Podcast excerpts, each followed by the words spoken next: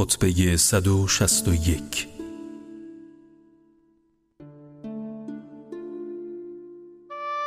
خداوند پیامبرش را با نوری درخشان و برهانی آشکار و راهی روشن و کتابی هدایتگر برانگیخت. خانواده او نیکوترین خانواده و درخت وجودش از بهترین درختان است. که شاخه های آن راست و میوه های آن سربزیر و در دسترس همگان است. زادگاه او مکه و هجرت او به مدینه پاک و پاکیزه است که در آنجا نام او بلند شد و دعوتش به همه جا رسید. خدا او را با برهانی کامل و کافی و پندهای شفابخش و دعوتی جبران کننده فرستاد. با فرستادن پیامبر شریعتهای ناشناخته را شناساند و ریشه بدعتهای راه یافته در ادیان آسمانی را قطع کرد و احکام و مقررات الهی را بیان فرمود. پس هر کس جز اسلام دینی را انتخاب کند به یقین شقاوت او ثابت و پیوند او با خدا قطع و سقوطش سهمگین خواهد بود. و سرانجامش رنج و اندوهی بی پایان و شکنجهی پردرد می باشد.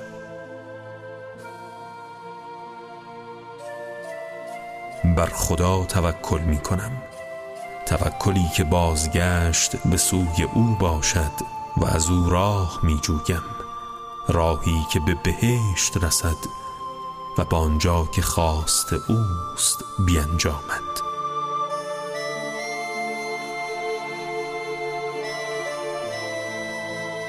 بندگان خدا شما را به ترسیدن از خدا و فرمانبرداری او سفارش می کنم که نجات فردا و مایه رهایی جاویدان است.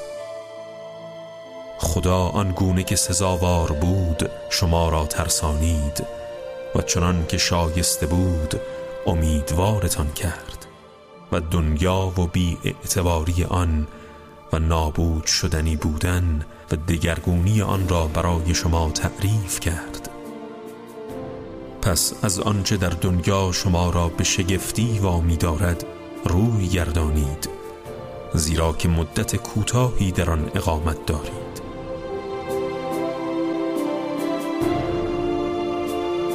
دنیا به خشم خدا نزدیکترین و از خوشنودی خدا دورترین جایگاه است. پس ای بندگان خدا از غم و اندوه و سرگرمی های دنیا چشم برگیرید. زیرا شما به جدایی و دگرگونی های امور دنیایی یقین دارید.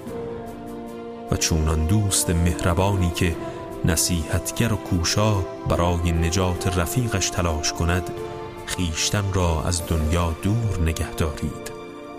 و از آنچه بر گذشتگان شما رفت عبرت گیرید. که چگونه بند بند اعضای بدنشان از هم گسست چشم و گوششان نابود شد.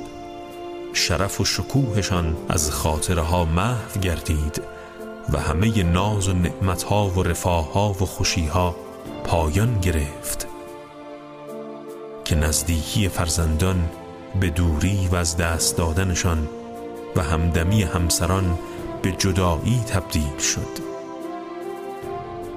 دیگر نه به هم می نازند و نه فرزندانی می آورند و نه یکدیگر را دیدار می کنند و نه در کنار هم زندگی می کنند پس ای بندگان خدا بپرهیزید.